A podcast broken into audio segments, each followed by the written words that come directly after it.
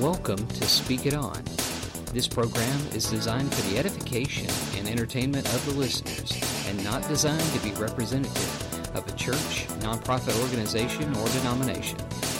Opinions expressed are solely those of the host. Welcome back, and as always, thank you for listening. So, from those of you who have been listening to my podcasts, you kind of know my gut feeling on church planting. All right? Because I'm thinking that we need more churches like a hole in the head. What we need are churches that are mature and healthy and affecting everything around them. That's what I think we need. However, I just got to tell you, um, in the South Texas area, man, there are churches just shooting up everywhere. Uh, it's insane. Uh, a lot of these churches, 15 people, 10 people. Um, not that that's a problem necessarily. I'm just scratching my head wondering, you know, what happened. Um, a lot of times when you see a lot of small churches, unfortunately, what you've what you run into is so and so got mad at so and so when they were going to this other church, and so they said, "Well, we'll just take our you know take our people and go elsewhere and start our own church." And so church planting kind of starts that way. And the other situation is maybe people are using them for tax write offs. I don't know. You would think I'd be happy that there's a bunch of churches out. But not so much. Because what we really need is stronger churches, not more of them. Now, if you can have stronger churches and more of them, that's awesome. So I heard a story. And I'm going to share this with you. And maybe I got this totally right. Maybe I didn't. Maybe there's extra extenuating circumstances that I'm not aware of. But let me just tell you what I heard. So I heard that there was a couple, man and a wife, and they couldn't have kids. They kept trying and trying and trying, couldn't have kids. Then they got a word, quote unquote, from the Lord that if they started a church, they would get a kiddo. So they did. And lo and behold, boom, they got pregnant and had a kid. Now, under usual circumstances, people would say, "Wow, that's awesome, man! That's that's tripping awesome." You know, look what happened.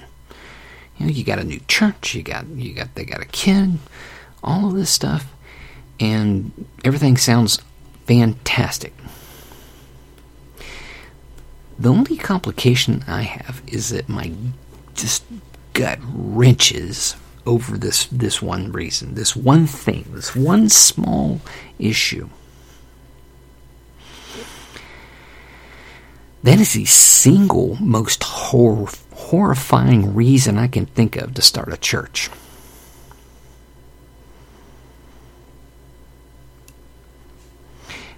Part of the reason, and, and you're going to think, well, gee, that sounds really, you know, snotty. Well, here's here's the problem. Churches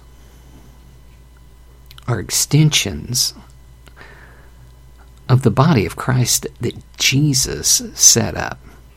Okay? And it's always supposed to be about reaching out. It's supposed to be about reaching out to the community. supposed to be, if you have a church and it starts, it's supposed to be focused on a mission. And that mission is supposed to be not just evangelism. There's supposed to be a real a reason why that church exists.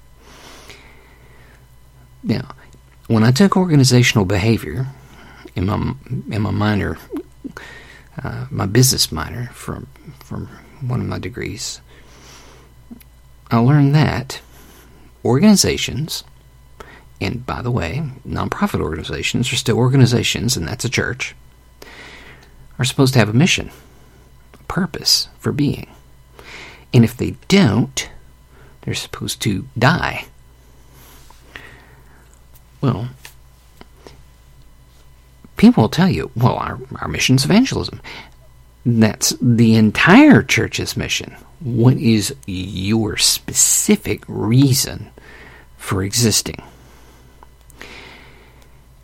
And in some cities, they've got like so many churches that you can literally, almost literally, throw a tennis ball from one church parking lot to another church parking lot all the way across the Bloomin' City. Now, here's my question Why are there any homeless in that entire city?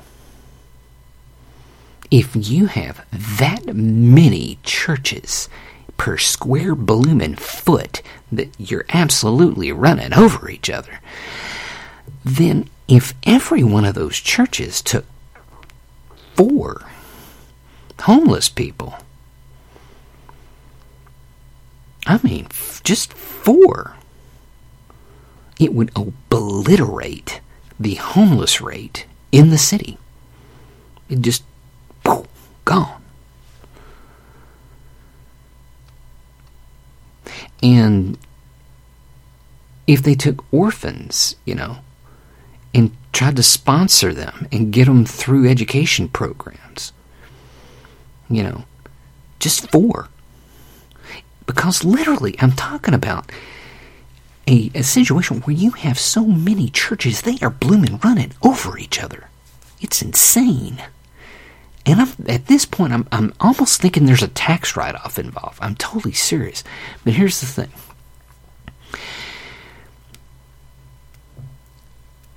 To start a church is always about not about hey god's going to do this for me if i'll if i'll start a church. Well that sounds well okay but uh, what if you need a second kid? You going to start a second church?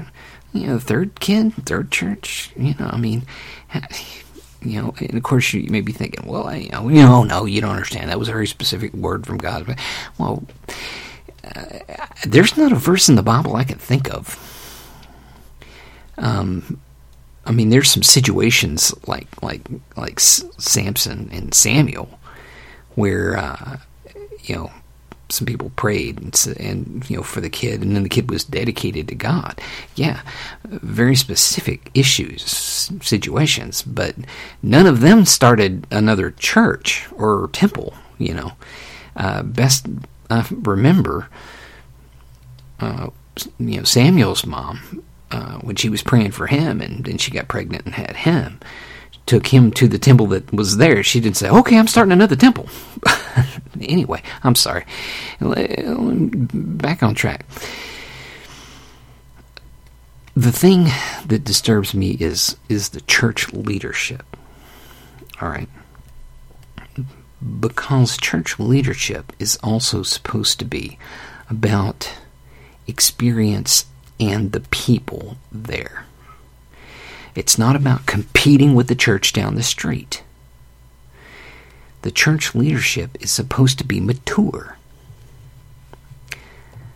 Now, people will be very quick to say, well, Timothy, you know, uh, Paul told Timothy not to despise his youth. That's very true. And yes, the word they used, neotes, is a word that, that was for youth, being young. But the verse also in Timothy. In Timothy 1, uh, 1 Timothy 3 6, when Paul's talking about, hey, this is what a pastor ought to be, he says that they must not be a recent convert, or he may become puffed up with conceit and fall into the condemnation of the devil. Okay, so what are we what are we saying? What is a recent convert? That's where that stuff gets very, very fuzzy. All right. It's obvious that Timothy was a young person. What isn't obvious is how long he had known the Lord. That's not obvious. So it's entirely possible that he had the years in to be an elder, which he was evidently because he was pastor in that church.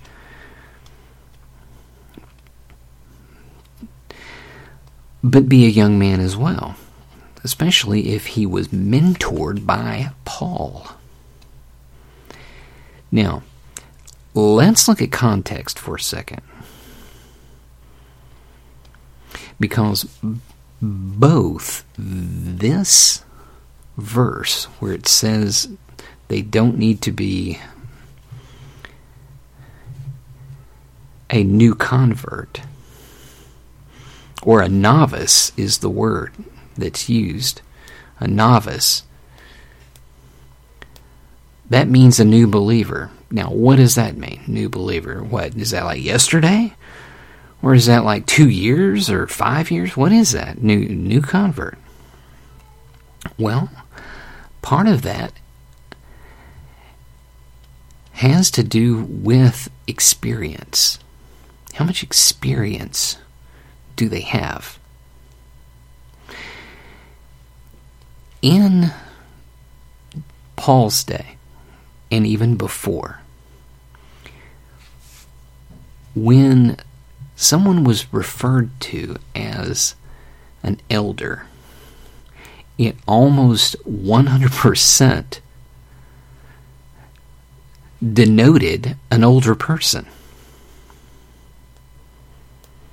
Now, obviously, in Timothy's situation, it's a little different. That's why he's Paul's having to tell tell Timothy, don't despise your youth, because a lot of these people were thinking, you know, you ought to you ought to be older. I got shoes older than you.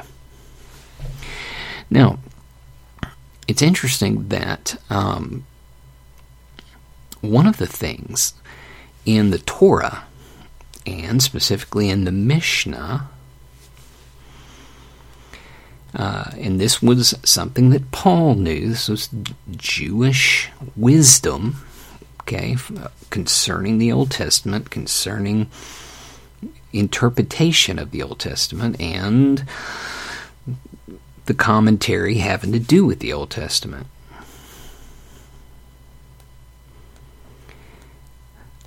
And Avot 521 in the Mishnah, it says that at the age 5, one should begin study of Scripture. At 10, study the Mishnah. At 15, the Talmud.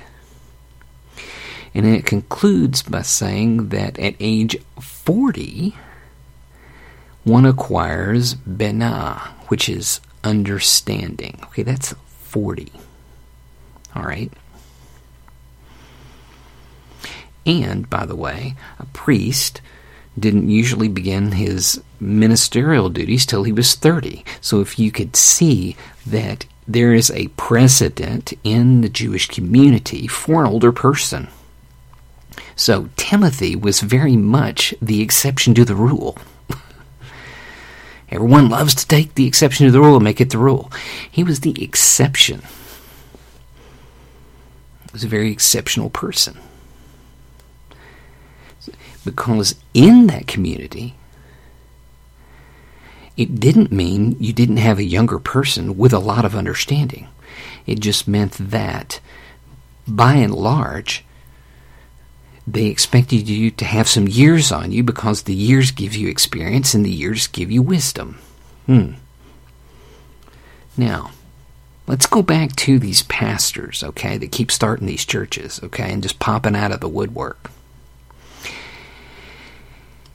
How many years have they got in there?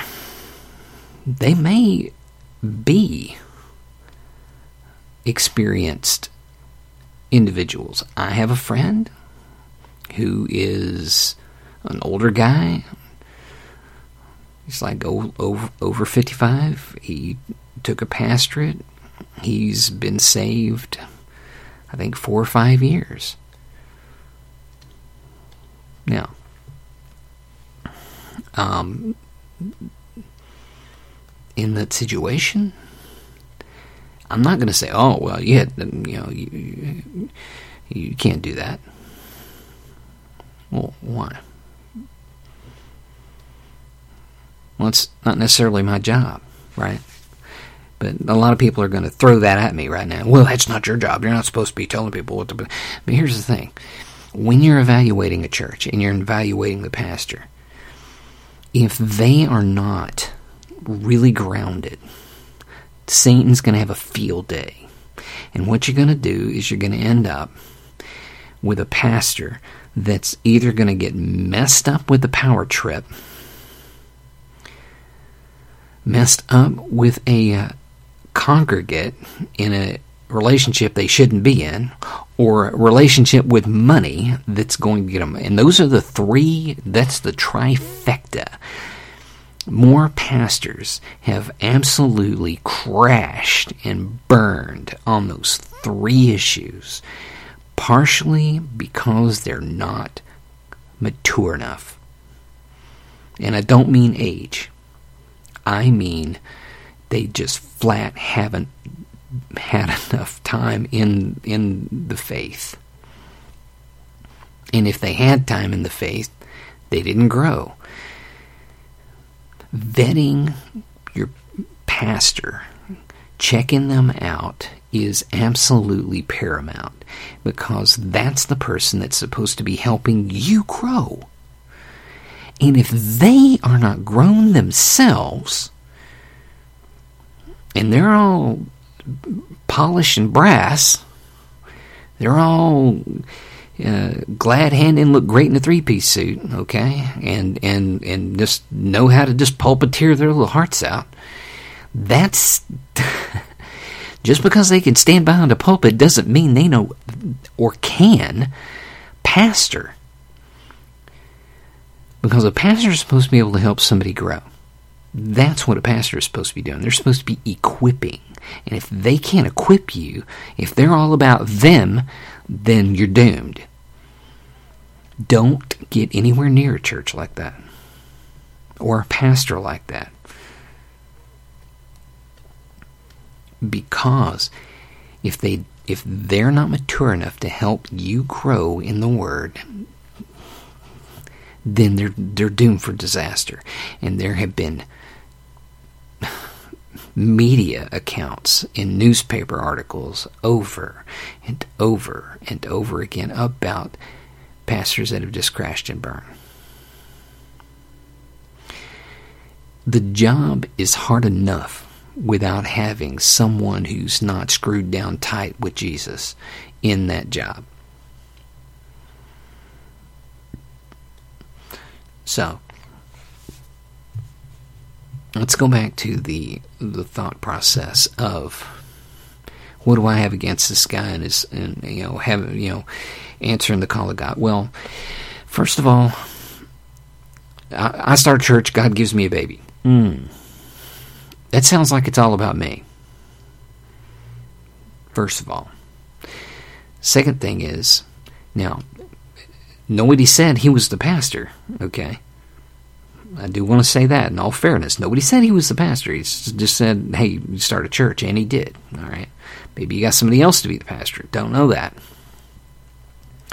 Maybe he had enough years in, experience in, to be the pastor himself. Maybe he's totally great. But here's the here's the the bottom line issue is is God does something for me and I do something for God. Hey, hey, you know, this this quid pro quo quote type stuff. That is not church. That's not, and that's not a biblical thought process.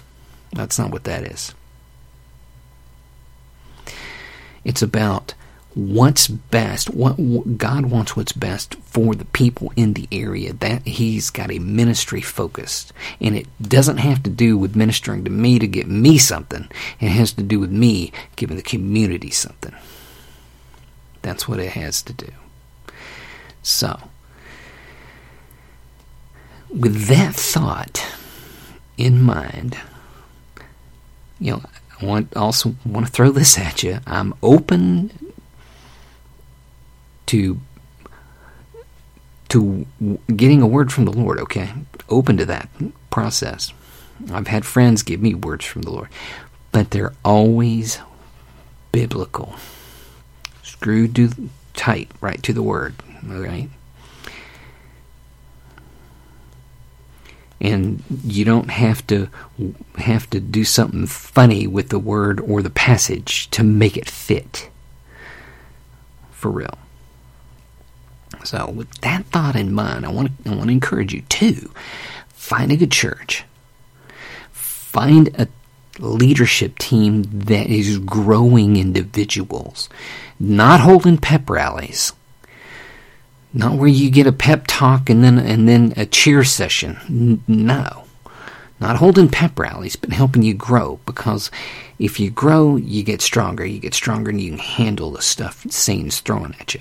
If you don't, then you'll take it in the face. And that's not what God wants for you. So, I encourage you to hang in there keep on keeping on. Thank you for listening to this edition of Speak It On. And as always, don't be afraid to speak the word in boldness and truth. And may God bless all of your.